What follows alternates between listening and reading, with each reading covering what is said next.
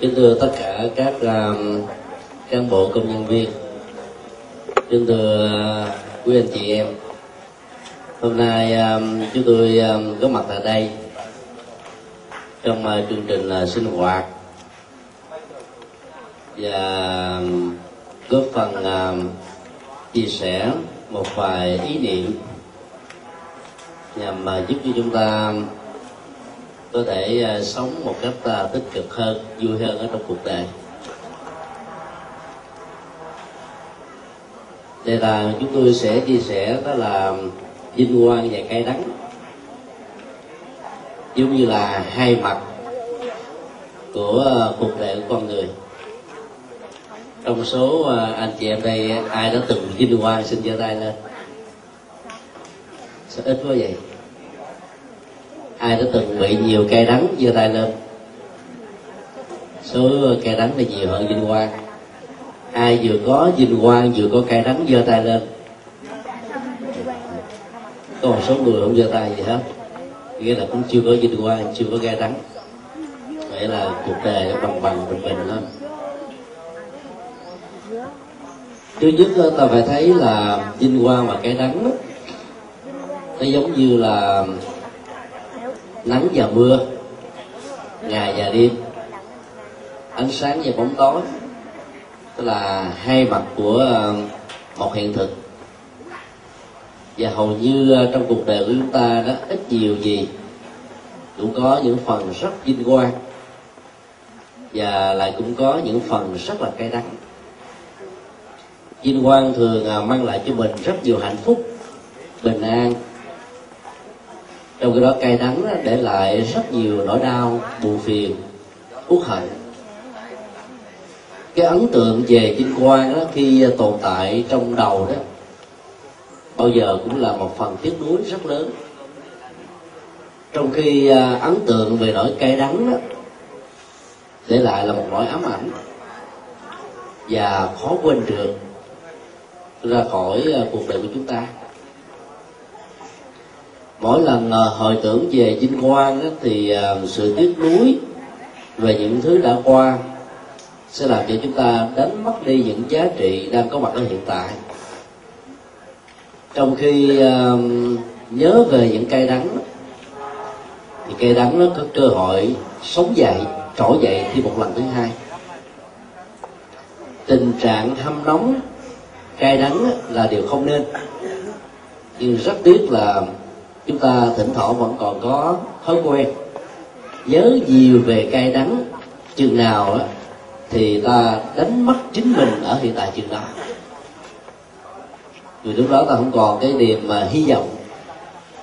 Và thỉnh thoảng ta cũng không còn cái niềm tin rằng là tôi có thể thay đổi được cuộc đời từ uh, uh, cay đắng trở nên vinh quang thêm một lần nữa hoặc là tôi cũng đã từng à, nỗ lực lần thứ hai, thứ ba, thứ tư, cho đến nhiều lần trong đời. Mà kết quả dẫn đến sự thành công là chẳng bao nhiêu. Kết quả là thúc thủ như là một an phận, chấp nhận như là một an bài. Số phận và an bài làm cho con người đó trở nên là ti liệt hơn, bế tắc hơn khổ đau, do đó cũng ờ, gắn bó với cuộc đời của ta nhiều hơn. Nếu mình quan niệm cuộc đời là một cuộc hành trình đó, thì mỗi bước chân đi trên hành trình đó bao gồm mà lẫn lộn giữa vinh quang và cay đắng. Có khi đó, chúng chỉ cách nhau một làn sương mỏng thôi. Có khi đó cái khoảng cách đó, nó chỉ là một gang tay thành công ờ, buổi sáng thất bại buổi chiều. Cay đắng hôm nay rồi ngày mai có được vinh quang. Không ai um, có thể định liệu trước được hết tất cả mọi thứ mặc dù ta có thể suy luận ra để tôi sẽ thế này thế kia. Nhưng những gì diễn ra trong đời của chúng ta đó đó là quy luật của nhân quả. Và chịu ảnh hưởng rất nhiều bởi điều kiện môi trường hoàn cảnh xung quanh cái nỗ lực của tự thân đóng vai trò rất quan trọng. Cho nên ai đánh mất sự tự tin vào bản thân mình đó thì bị chìm sâu ở trong cây đắng. Mà cây đắng đó, có thể được hiểu nó giống như là bùn mà không có chân. Mình càng nặng với cái cây đắng nhiều chừng nào thì đó là mình lún lút sâu ở dưới bùn chừng đó. Và kết quả là ta trở thành nạn nhân của chính mình trong khi à, một số người à, khi à, tiếp xúc với cái vinh quang lại rơi vào thói quen tâm lý là ngủ quên trên chiến thắng. Lúc đó đó mình có cảm giác bay bổng như là có mặt ở trên bầu trời. Trong một tư thế là không có trọng lượng lơ lơ lửng lửng không có rớt được. Cái cảm giác bay bổng đó là cho chúng ta tới lúc đó, chảnh hơn và quan trọng hóa về chính mình nhiều hơn. Nghĩ mình như là vua, hay là hoàng hậu hoặc là những người à, thành công nhất trong cuộc đời. Rồi, cũng một chút tư duy về cái tôi đó mà làm cho mình không còn à, nghĩ rằng là ta thua ai cả. Cho nên, tự cao, tự đại, tự hào có thể có mặt với những à, vinh quang trong kinh quang hay là lúc ở trong cây nắng đó thỉnh thoảng có rất nhiều người rơi vào trạng thái là cô đơn. Vì không có người hiểu được mình. Lặn lội trên con đường tuyệt vọng tới lúc có nhiều người dẫn đến sự bế tắc. Nhưng mà cũng có nhiều người trong cái cây đắng thật là sâu thẳm nhất, trỗi về một cái ờ, sức sống mãnh liệt nhất như là một tia sáng xuất hiện vào giữa đêm trường và kết quả là họ tự mình tìm ra được lối đi để giải quyết tất cả những ờ, bế tắc ở trong cuộc đời. Vấn đề chỗ là cái nhận thức của chúng ta nó có đúng không? Thì ờ, cuộc đời còn lại, với những bước chân đi, với hành động, với nghề nghiệp, với ờ, khuynh hướng đó, sẽ kéo theo sau cho nên để tránh được những tình trạng cay đắng đó, thì ta phải là kiến trúc sư cho cuộc đời. Và đừng để cho đời mình đó ba chiều bảy nổi tám lên đê như là những ờ, triết luật bình do. Vì ờ, kết quả là cay đắng vẫn hoàn cay đắng. Chúng tôi xin ờ, kể quý chị em nghe trước nhất là câu chuyện về đại đế Napoleon một nhân vật uh, à, khét tiếng lừng danh khắp thế giới trong cuộc chiến uh, thế giới lần thứ nhất. Đã được xem như là một biểu hiện của uh, vinh quang và cay đắng lẫn lộn với nhau. Do chính ông tạo ra. Và cũng cái đó nó làm cho ông phải ôm hận và chết ở trong sự đau khổ ở cuối cuộc đời Napoleon sinh vào năm 1769 qua đề vào năm 1821 chỉ có um, 52 tuổi thôi. Xuất thân từ à, một người à, nhà nông. Thứ dân không có một vị thế gì. Đi vào lính, nhờ à, tài thao lược, nhờ giỏi về chiến lược và chiến thuật. Cho nên chẳng mấy chốc người thứ dân này đã trở thành là một vị tướng tài. Và cũng ờ, từ cái vai trò tướng đó mà ông đã trở thành là một vị vua. Đem quân cắt đánh ờ, rất nhiều nước và giới khởi ra cuộc thế chiến thứ nhất. Cái đỉnh cao của vinh quang lớn nhất đó, thì ờ, ngay chỗ đó cũng là sự nhục nhã tột cùng mà ông phải trải qua nói đến Napoleon là người ta luôn luôn liên hệ đến cả hai phương diện này và vốn nó không thể tách rời lẫn nhau. Ông sinh ra ở đảo Kos một cái đảo um, rất là sáng giá về à, giá trị à, du lịch, kinh tế. Cho nên nó là miếng mồi rất ngon để à, các cường quốc ngắm nghía và hết cường quốc này xâm lăng thôn tính rồi đến cường quốc khác khi thì ý khi thì pháp khi thì anh từ thời nhỏ đó thì uh, long và gia đình của mình đó, là có một cái uất hận với các cường quốc này. Vì ờ, mình là một uh, thứ dân mà đứng trong cái hoàn cảnh ờ, bị uh, nước ngoài xâm lăng đấy thì cái nỗi uất hận đó bao giờ cũng có. Nếu người đó là người yêu quê hương và yêu xã tắc Napoleon đã ờ, ôm cái uất hận đó và mong rằng là mình ờ, sẽ ờ, trả thù được trong một tương lai. Và điều đó đã thúc giục ông đi vào con đường quân đội. Ông rất là thù nước pháp, nhưng mà cuối cùng ông lại làm hoàng đế của nước pháp. Đó là một điều hết sức là là trái ngang. Thù nước pháp nhiều chừng nào vì nước này đã xâm lấn cái đêm mà ông đã sinh ra. Rồi cuối cùng đó là ông lại là thủ lĩnh đứng đầu quan trọng nhất của nước này. Từ một con người bị mất nước mà trở thành là kẻ xâm lấn toàn cầu. Đó là cái vinh quang tột đỉnh nhất để làm cho đại đế là một ông có cảm giác rằng là trên cuộc đời này không ai bằng mình hết á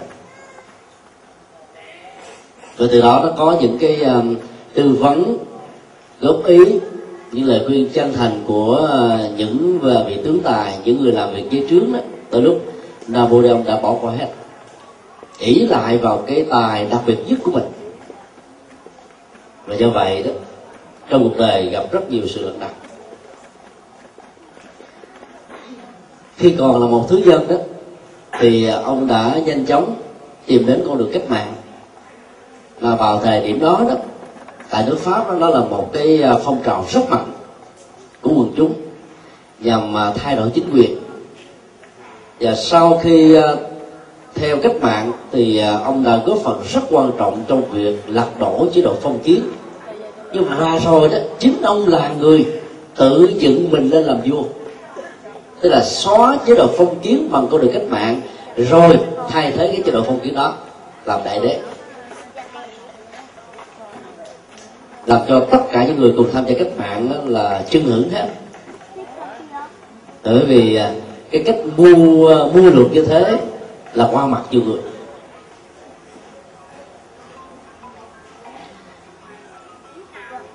Kể từ khi làm đại đế nước pháp á, thì ông đã phong dương cho các anh em ruột thịt của mình.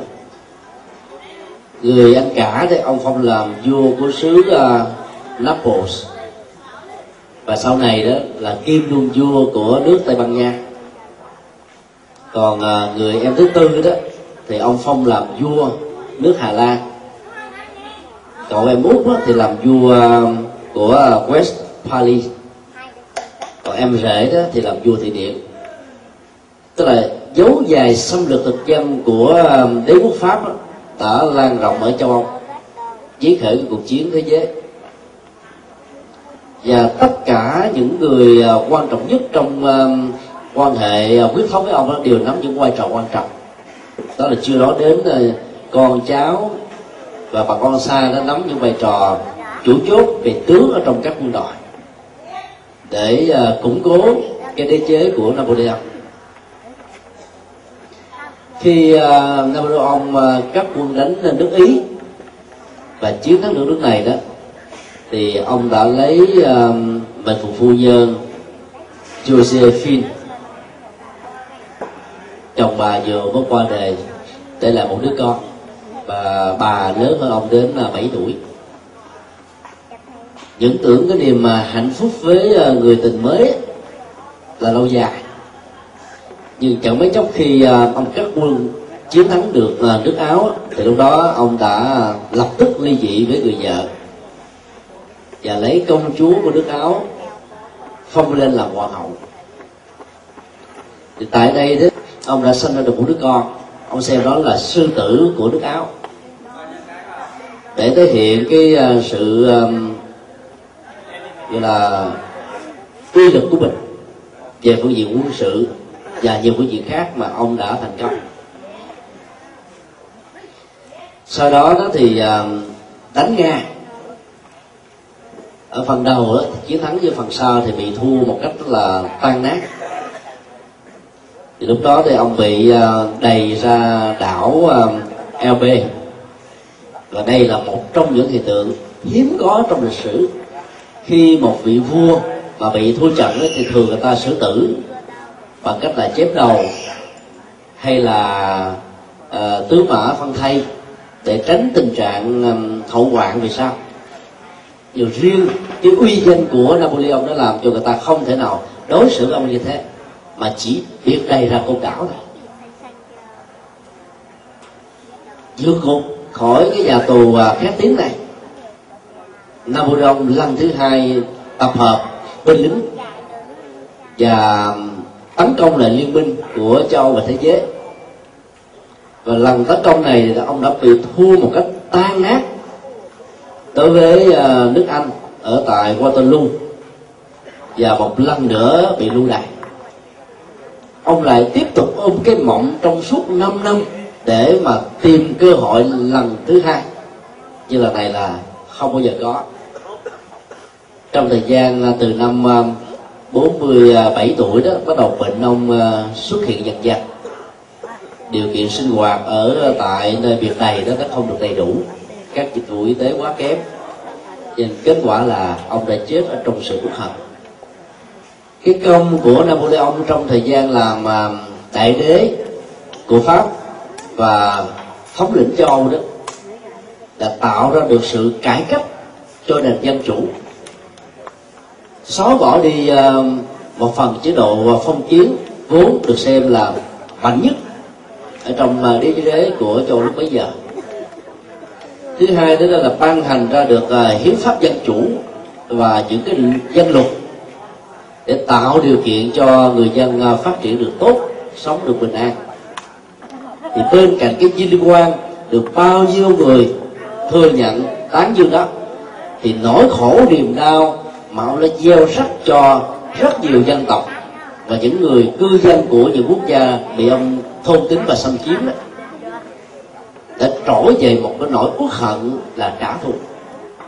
Kết quả là liên minh của châu và thế giới đã hợp tác để đánh Napoleon và Napoleon đã trở thành là một cái người tội đồ của thế giới vào thời điểm đó. Như vậy, trong con người của Napoleon, chúng ta thấy là cái đỉnh vinh quang nhất là từ một thứ dân lên làm vua của một cái nước mạnh nhất, có quy quyền nhất vào à, giai đoạn đó. Và tạo điều kiện cho tất cả người thân của mình làm vua ở nước này, vua xứ kia tướng ở xứ nọ, thống lãnh bao quân. Hạnh phúc, tiền bạc, nhà cửa, tiện nghi, đời sống vật chất là có uy quyền hầu như là không thua ai ở trên cuộc đời này hết. Và rồi chỉ vài năm sau đó, trở thành cái kẻ như là bất hạnh nhất trong cuộc đời. Người ta không giờ ngó đến kinh thường phỉ nhổ chửi bế đánh đập biệt tài. Trong cuộc đời của Napoleon ta có thể nói một câu thắng làm vua thua làm giặc. Nhiều quốc gia tình trạng như thế không phải là ít. Ở đây cái đỉnh cao vinh quang nhất mà Napoleon có là cái gì? Đó là sống uh, bằng cái quyền lực của quân sự. Với cái chiêu bài đó là đem dân binh đến những xứ sở lạc hậu. Mà trên thực tế đó là thôn tính các quốc gia nhỏ bé để làm giàu trên số máu và tạo ra rất nhiều các bất công xã hội nói chung. Cho nên cái chinh qua mà được xây dựng trên những cái gì là xấu, bất lệ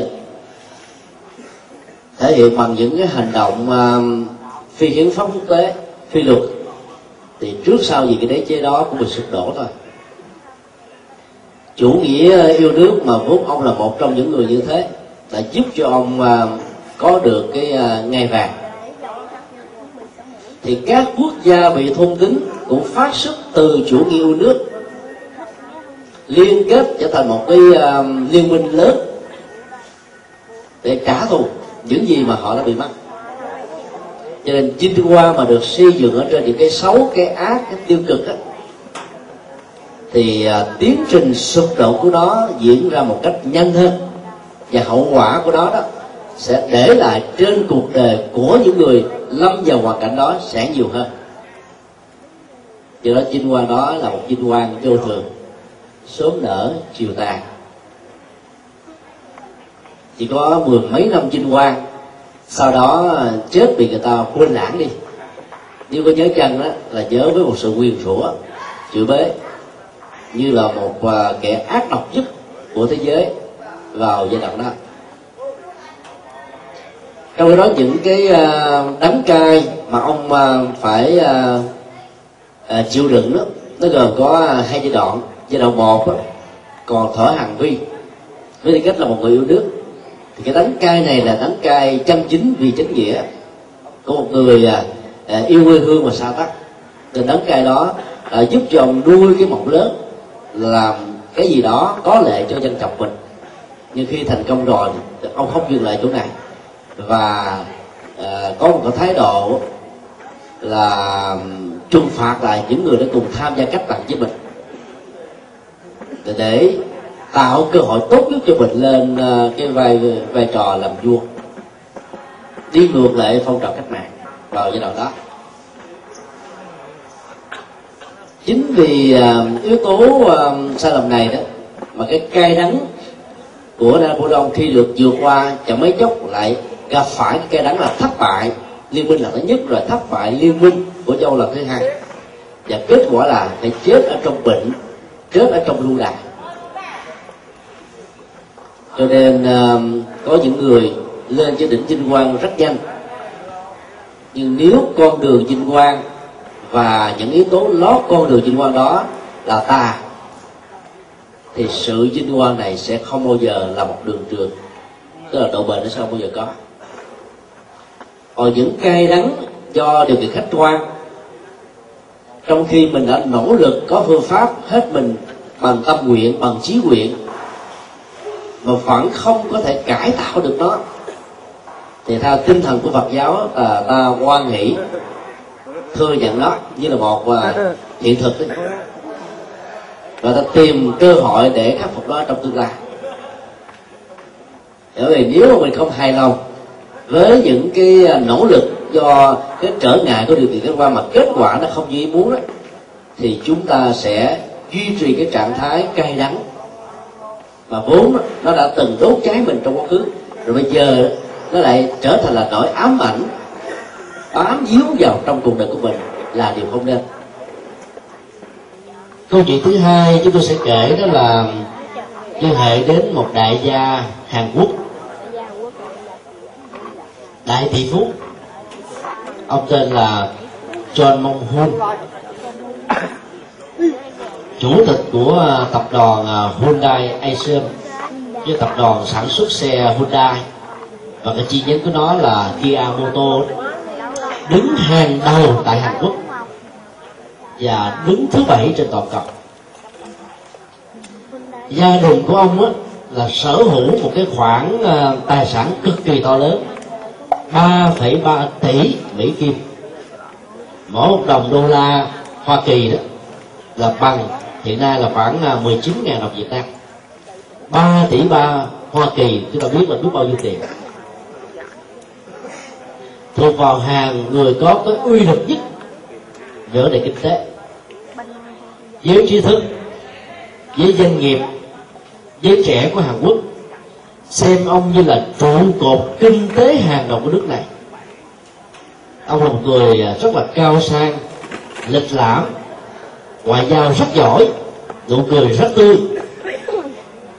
Và nổi tiếng là một vị vua tạo ra tất cả những giá trị lương danh cho gia đình của mình bằng những nỗ lực tinh tấn của bản thân mình. Đó là cái giai đoạn mà cả gia đình của ờ, ờ, uh, uh, John Moon Hoon được cả Hàn Quốc đánh giá rất cao và thế giới rất là trọng vọng. Vào uh, cuối ờ, năm 1999 thì ông ờ, là một người đóng một vai trò rất quan trọng trong vấn đề hỗ trợ tài chính cho Nam Bắc Triều Tiên trong cuộc họp thượng đỉnh vào năm 2000 cái tiền viện trợ mà ông đã đầu tư cho cái cuộc họp thượng đỉnh đó là cả mấy chục triệu đô la.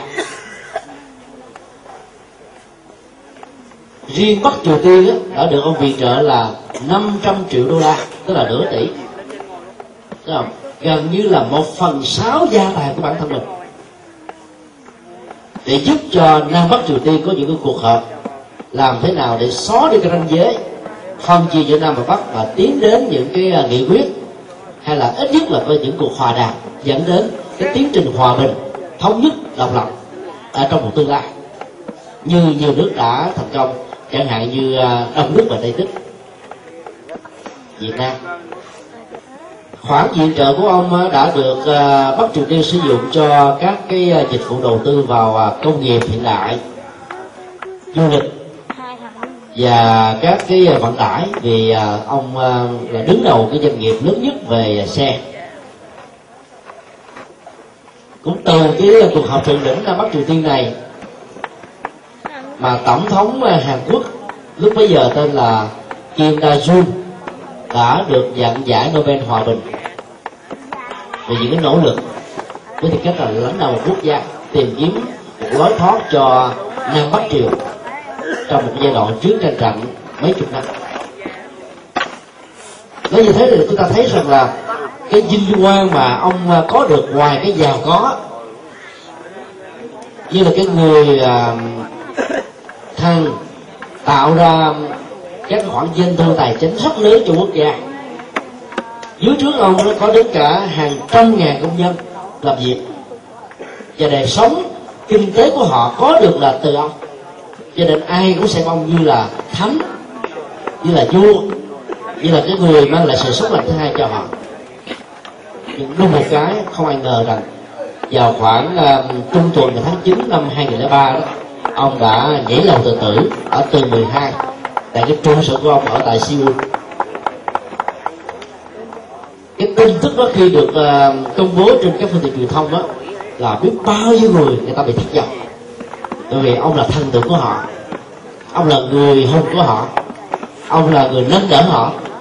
Và cuối cùng thì ông là bị chết là thân thể không còn nát ra thành từng mảnh vụn.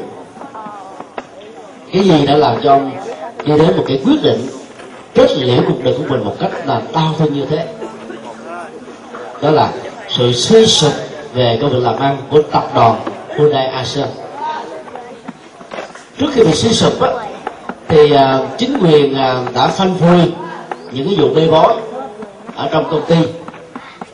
Rồi uh, những cái uh, nối kết chính trị tới với uh, Nam Bắc Triều Tiên vì mục đích để phát triển cái uh, doanh nghiệp mà theo luật của hai nước này vào giai đoạn đó, đó các viện trợ kinh tế cho chính phủ mà đứng kèm theo các mục đích.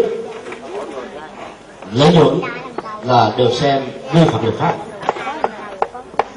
Ờ, từ vụ bê bối này ta mới thấy rằng là cái mục đích mà ông làm không phải đơn thuần là để tạo cái sự thống nhất nam bắc triều mà để tạo cái uy danh cho chính bản thân mình.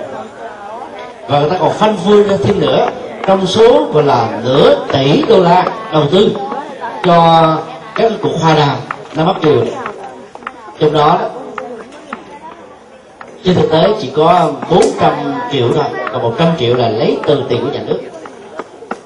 Và việc như thế được xem là vi phạm luật. Ở nước ngoài khi mà vi phạm luật thì ta cần biết là công của mình bao nhiêu. Thì ta có đem ra xử đúng theo luật quy định đó và khổ đau trước cái sự suy sụp để cái phán quyết của tòa án. Rồi à, còn với cái khủng hoảng tài chính tại Hàn Quốc vào giai đoạn đó, công ty của ông trợ, từ à, là một công ty đứng đầu ở Hàn Quốc trở thành à, đứng thứ ba, thứ tư. Các cổ phiếu Hyundai bị rớt ở trên thị trường chứng khoán ngày càng nhiều. Và do vậy đó, ông nghĩ rằng là tất cả những gì mà cha ông làm đầu tư để ông kế thừa và những nỗ lực chân chính của ông á gần như nó trở thành là cát bụi.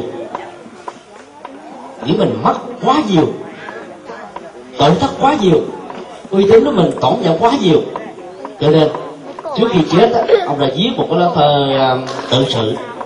Tôi rất rõ là tôi xin tất cả mọi người hãy tha thứ cho tôi vì hành động ngu xuẩn này tôi mong tất cả mọi người hãy bỏ qua tất cả những gì nếu tôi đã lỡ làm sai với luật pháp.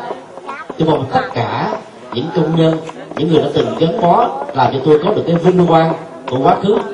Hãy tha thứ vì tôi biết rất rõ khi tôi qua đời đó, thì công việc làm của Hyundai Ison nó sẽ gặp vấn đề. Và do vậy sẽ kéo theo những sự khủng hoảng kinh tế tài chính gia đình của quý vị. Cái lời trong tình đó hết sức là tình cảm rất nhiều nhà báo trong giai đoạn đó đặt ra những câu hỏi thế này.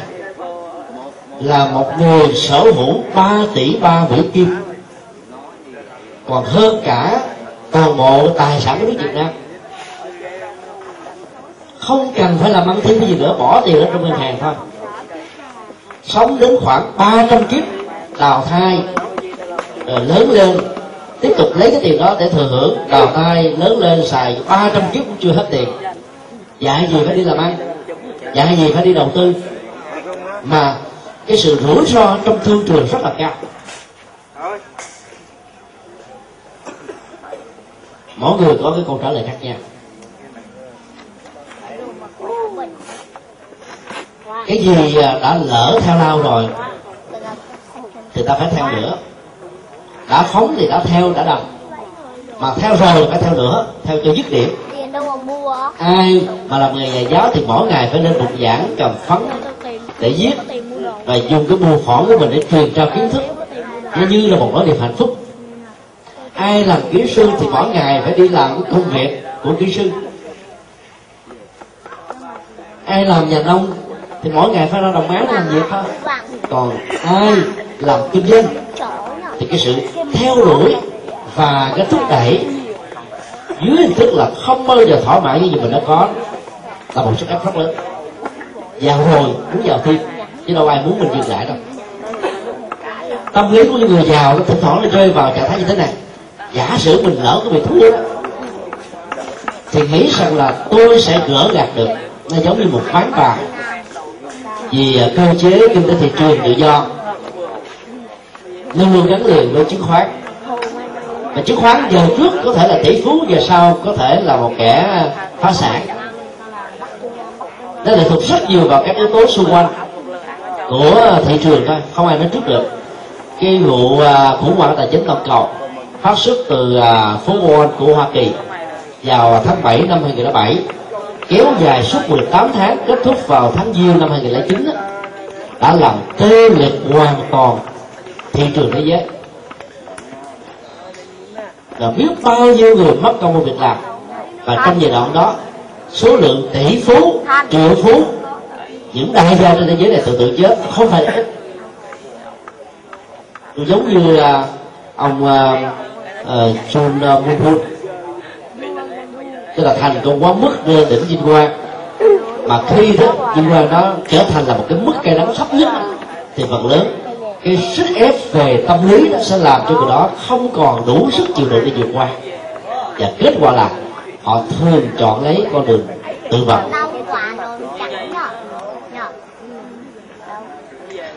sự tán gia bài sản do mất sự kiểm soát của thị trường dẫn đến sự mất sự kiểm soát quyết định của cá nhân là một quy luật rất là khách quan.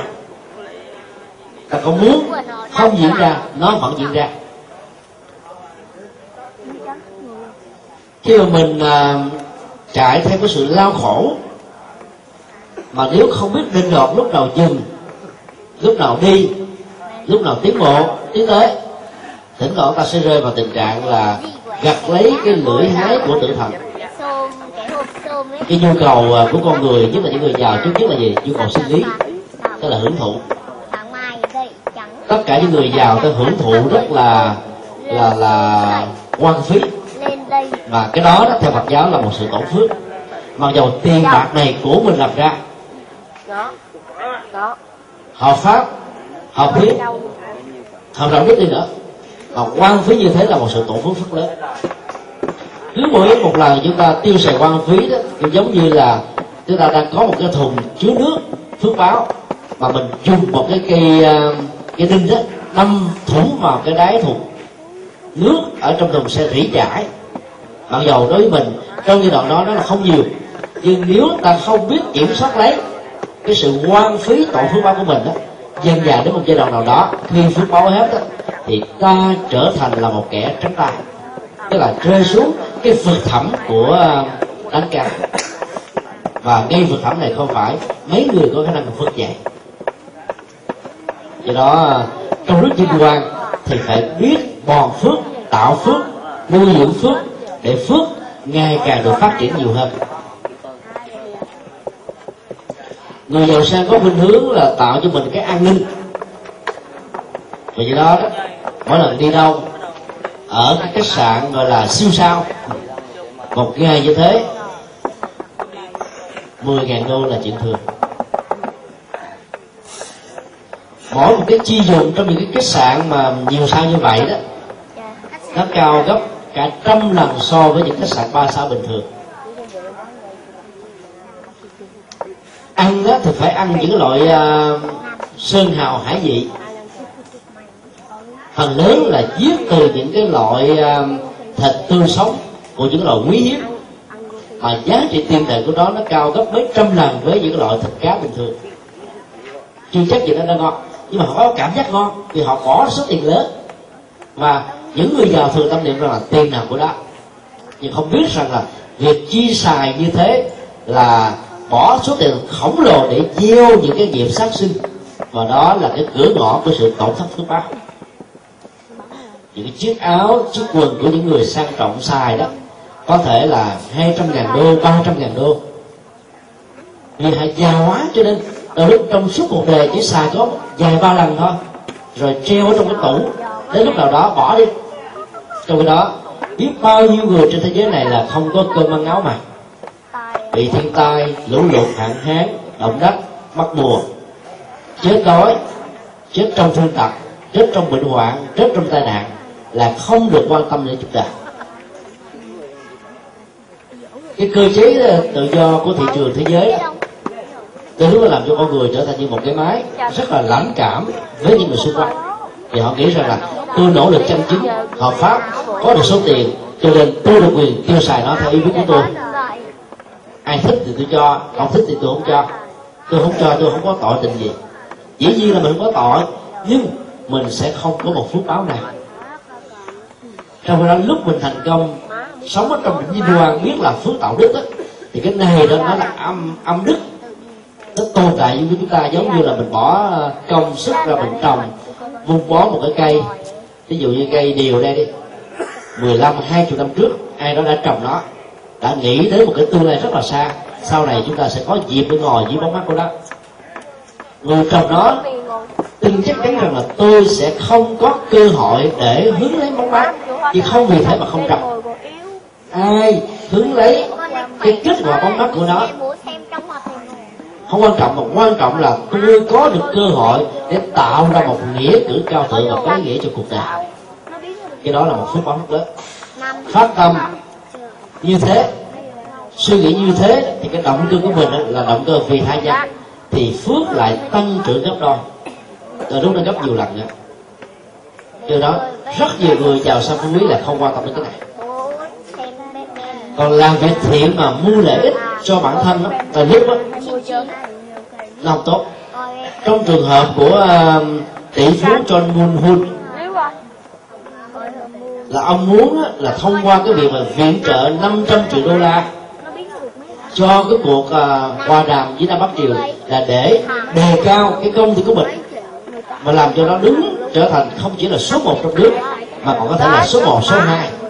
Có thiểu là trong uh, uh, danh sách năm của toàn cầu và để làm được việc đó thì ông đã phải làm những cái à, báo cáo à, giả, báo cáo láo về à, tài khoản về tài chính, qua mặt luật pháp và làm rất nhiều thứ nó không đúng với những cái quy định của luật pháp.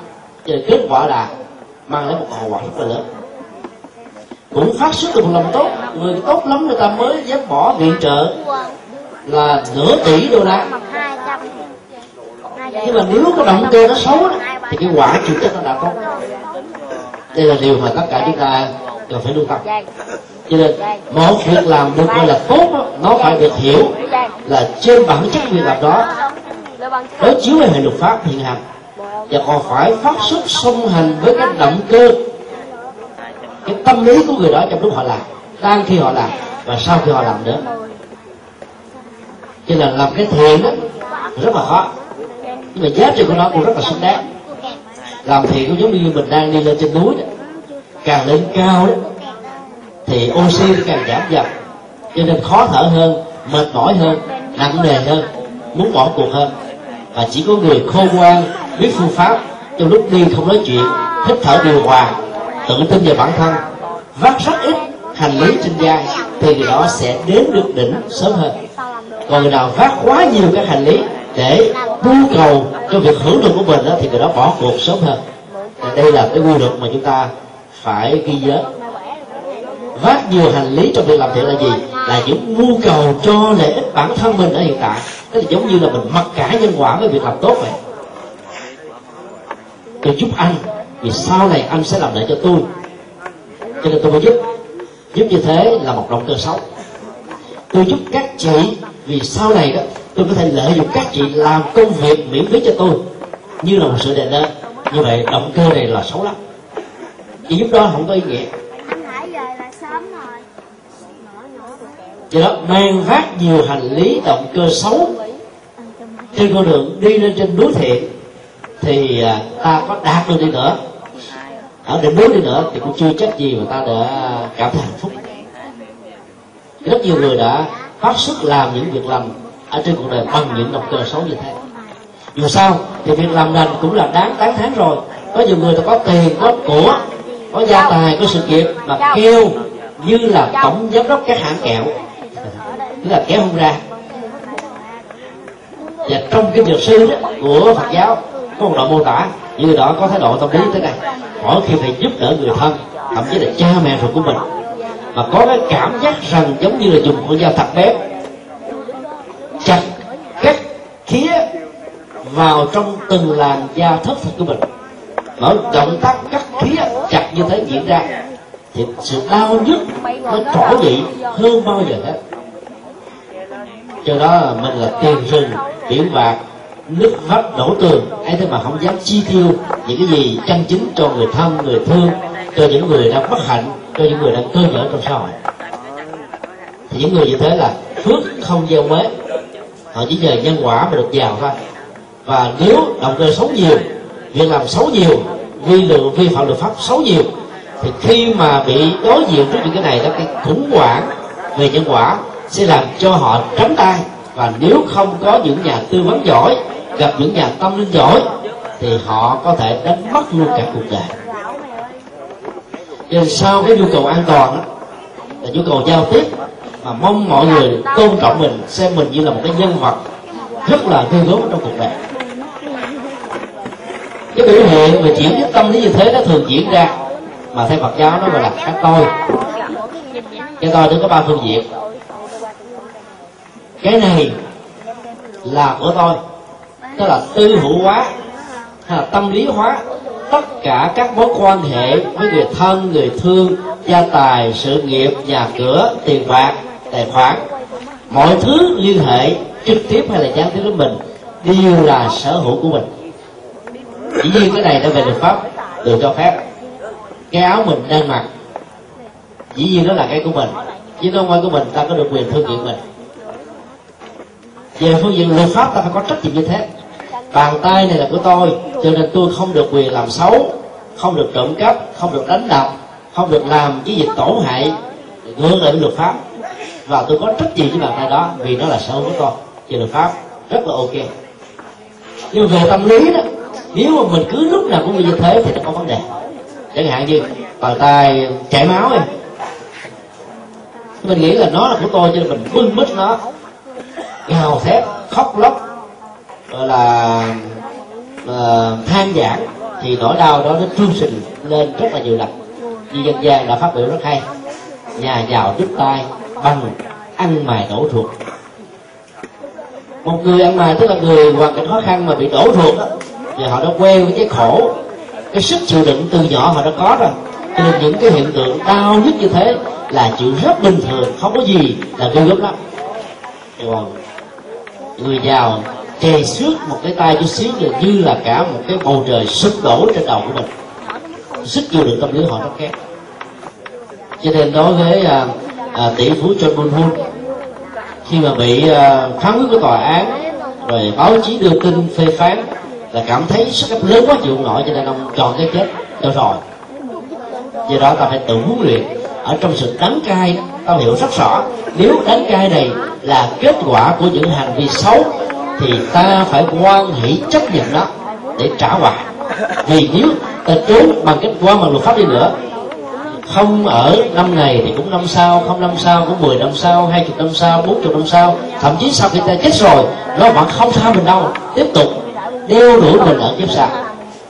Cho nên quan hệ mà trả những kết quả nếu nó gắn liền với những hạt giống tiêu cực, xấu ở trong quá khứ.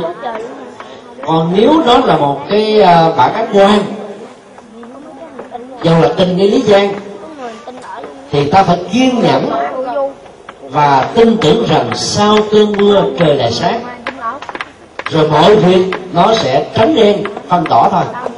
Không chống thì chạy yêu qua lần nhất không được thì nỗ lực lần thứ hai, thứ ba, thứ tư. Giữ cho mình được bình tĩnh, làm chủ được dòng cảm xúc, để mình không phải mượn rượu giải sầu đối với những người nam. Để với những người nữ, ta không phải đi tâm sự quá nhiều và bản chất của sự tâm sự đó đôi lúc chẳng chút được gì cho mình mà gặp người khác đổ cho vào nữa, thì mình lại càng bị khổ và khốn đốn nhiều hơn. Bình tĩnh, sáng suốt, để chúng ta tìm ra giải pháp bằng việc phân tích nguyên nhân và những điều kiện tại sao nó dẫn đến một kết quả sai lầm như thế. Khi ta phân phương được nguyên nhân thì vấn đề được giải quyết được mấy chục phần trăm rồi. Giống như bệnh mà, mình phải đi khám bác sĩ bằng nhiều cái phương pháp gọi là à, khác nhau khi mà có được cái kết quả của sự ờ, khám nghiệm đó, ta mới biết rằng là mình bị bệnh gì. Thì uống thuốc mới có kết quả. Còn bệnh gì cũng uống thuốc lại chẳng như không hết mà có thể bị chết nữa. Do đó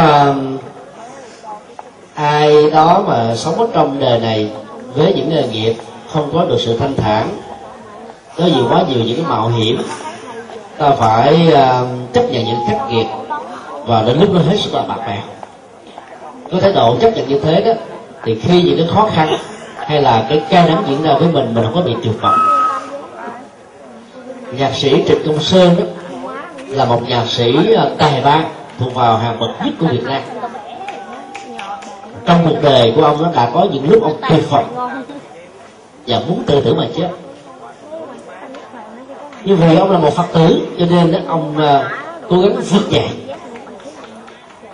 sau năm 55 đó là cái tuyệt phẩm nó rất là lớn. Ông uh, chọn con đường ở lại trong nước. Những người bạn bè của ông thì uh, vượt biên ra hải ngoại. Người ta phê phán ông chửi bới ông. Những cái uh, sức ép trong và ngoài như thế làm cho cái tiêu phẩm đó lại càng gia tăng.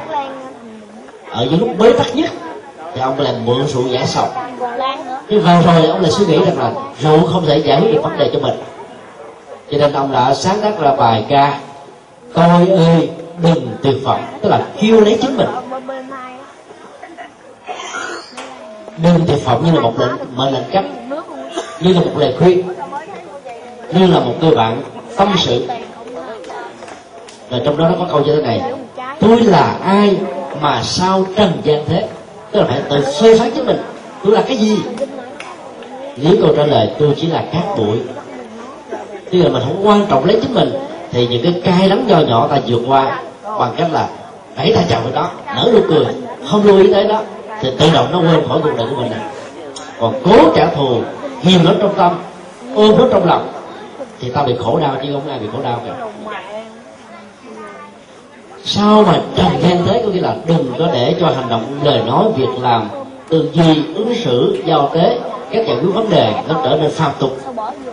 Chứa đầy những cái à, động tác của tham lam, sân hận, si mê. Hại mình, hại người. Hoặc là dẫn đến à, cái sự tuyệt vọng, bế tắc.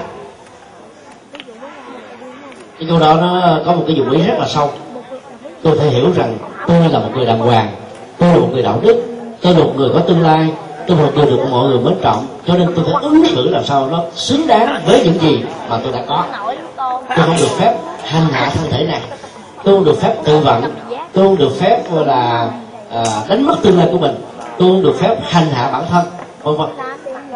Ta phải có trách nhiệm với đó bởi vì có được thân thể này là một cái ơn rất lớn của cha mẹ và ông bà.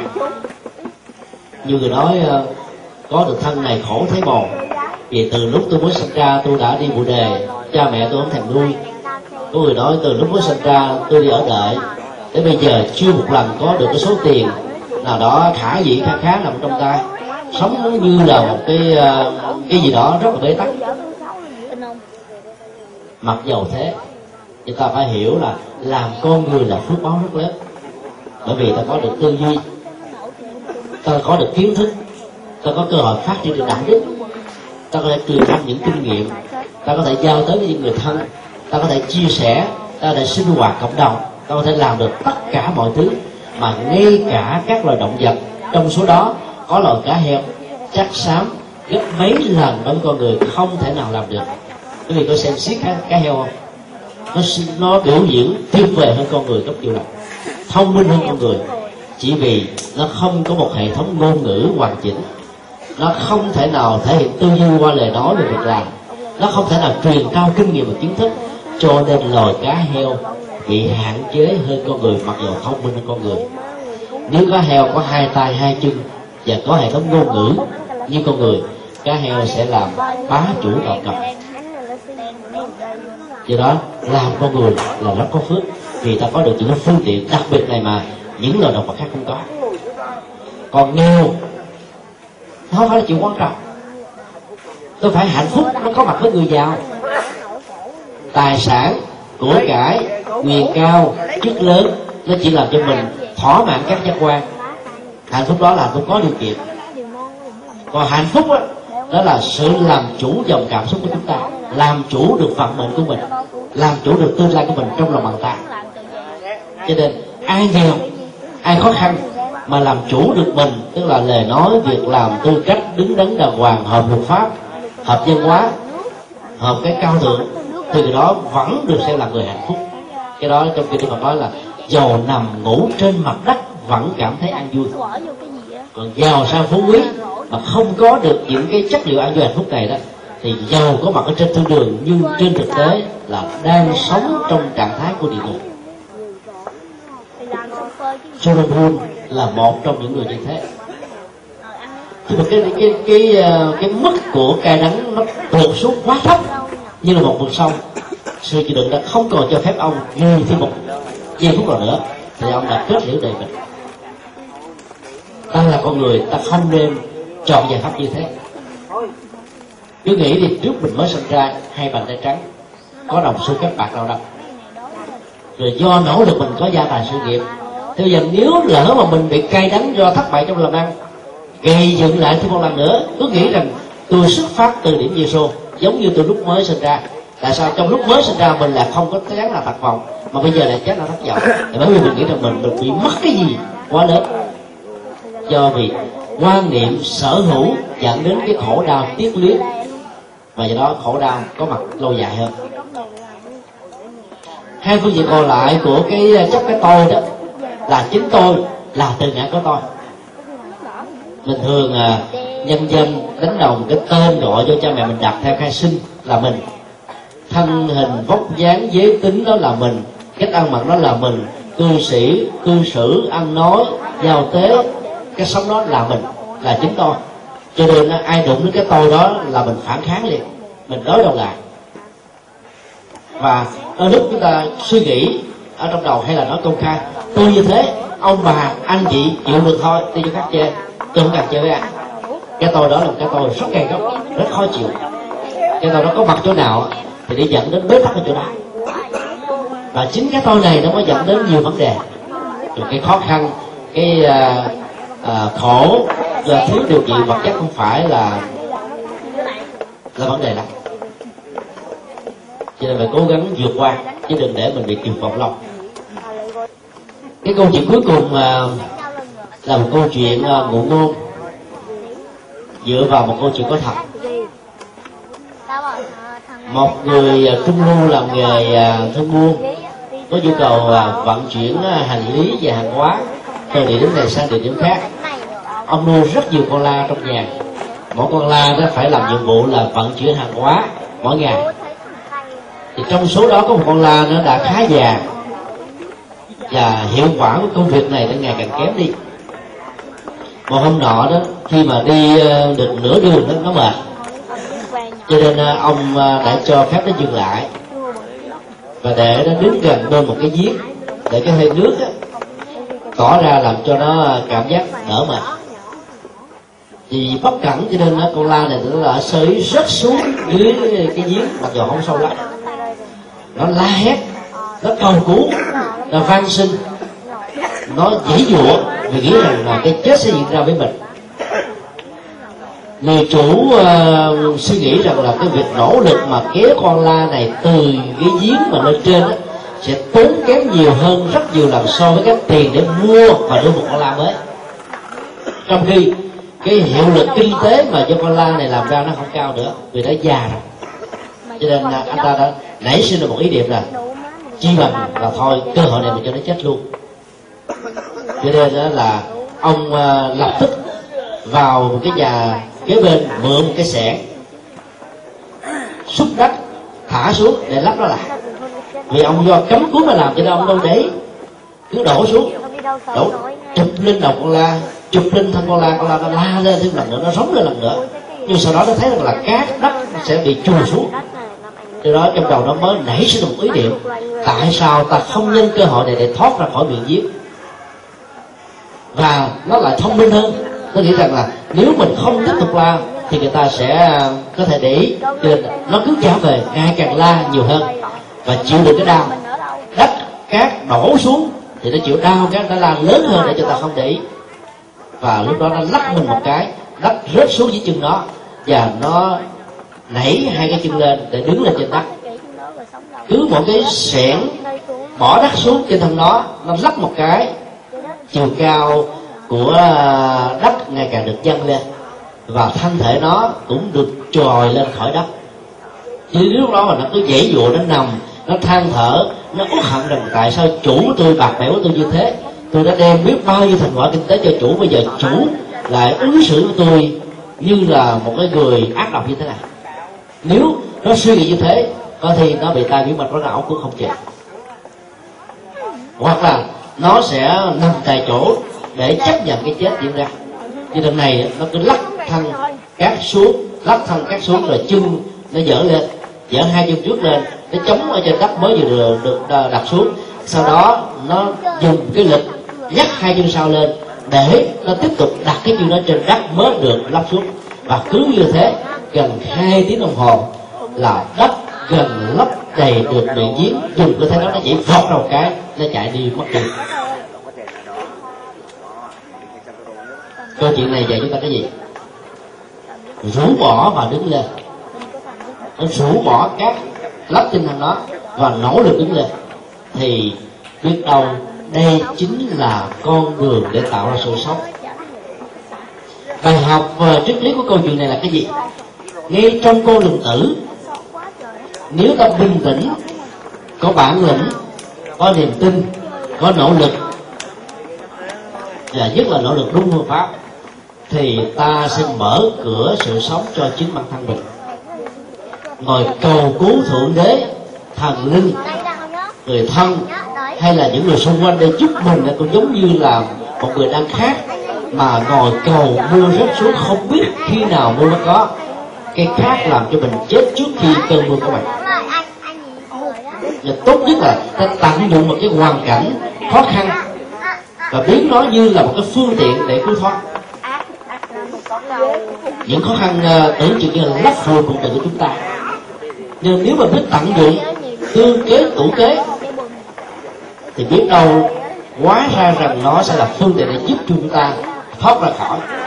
Không cái khác là theo phật giáo chỗ nào có sự bế tắc chỗ đó có ổ khóa. Chỗ nào có ổ khóa chỗ đó có chiếc chìa khóa. Chỗ nào có chiếc chìa khóa chỗ đó có thể mở cửa và giúp chúng ta vượt qua những khó khăn. Vấn đề còn lại là bình tĩnh sáng suốt với niềm tin và nỗ lực chân chính. Thôi nói tóm lại trong uh, liên quan cây đắng cái nào nó cũng có thể để lại chúng ta những bài học rất có giá trị. Với vinh quang thì mình hãy suy nghĩ rằng đây là kết quả của những nỗ lực chân chính của tôi, hợp luật pháp, hợp hiến pháp, hợp đạo đức, hợp văn hóa. Cho nên tôi xứng đáng được tiếp hưởng những thành quả này. Và do đó không có gì để phải trân trọng hay là để phải hãnh diện tự hào cống cao ngã mặt với người khác. Thì đó là một cái quy luật thôi. Ta không muốn nó cũng thế, ta muốn nó cũng thế. Nhân quả là vậy mà nếu như những uh, cây đắng nó diễn ra với mình tôi nghĩ rằng có thể lỗi do tôi lỗi do người do chủ quan do khách quan do điều kiện do hoàn cảnh. Cho nên thay vì than khóc thì ta hãy tự tin đứng lên và nỗ lực vượt qua. Cái đó là cái mà tự giúp mình vượt qua những cái ờ, bế tắc.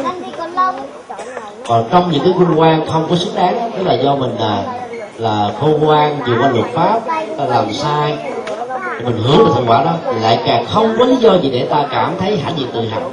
Vì trước sau gì ta cũng bị bị luật pháp phân phui thôi.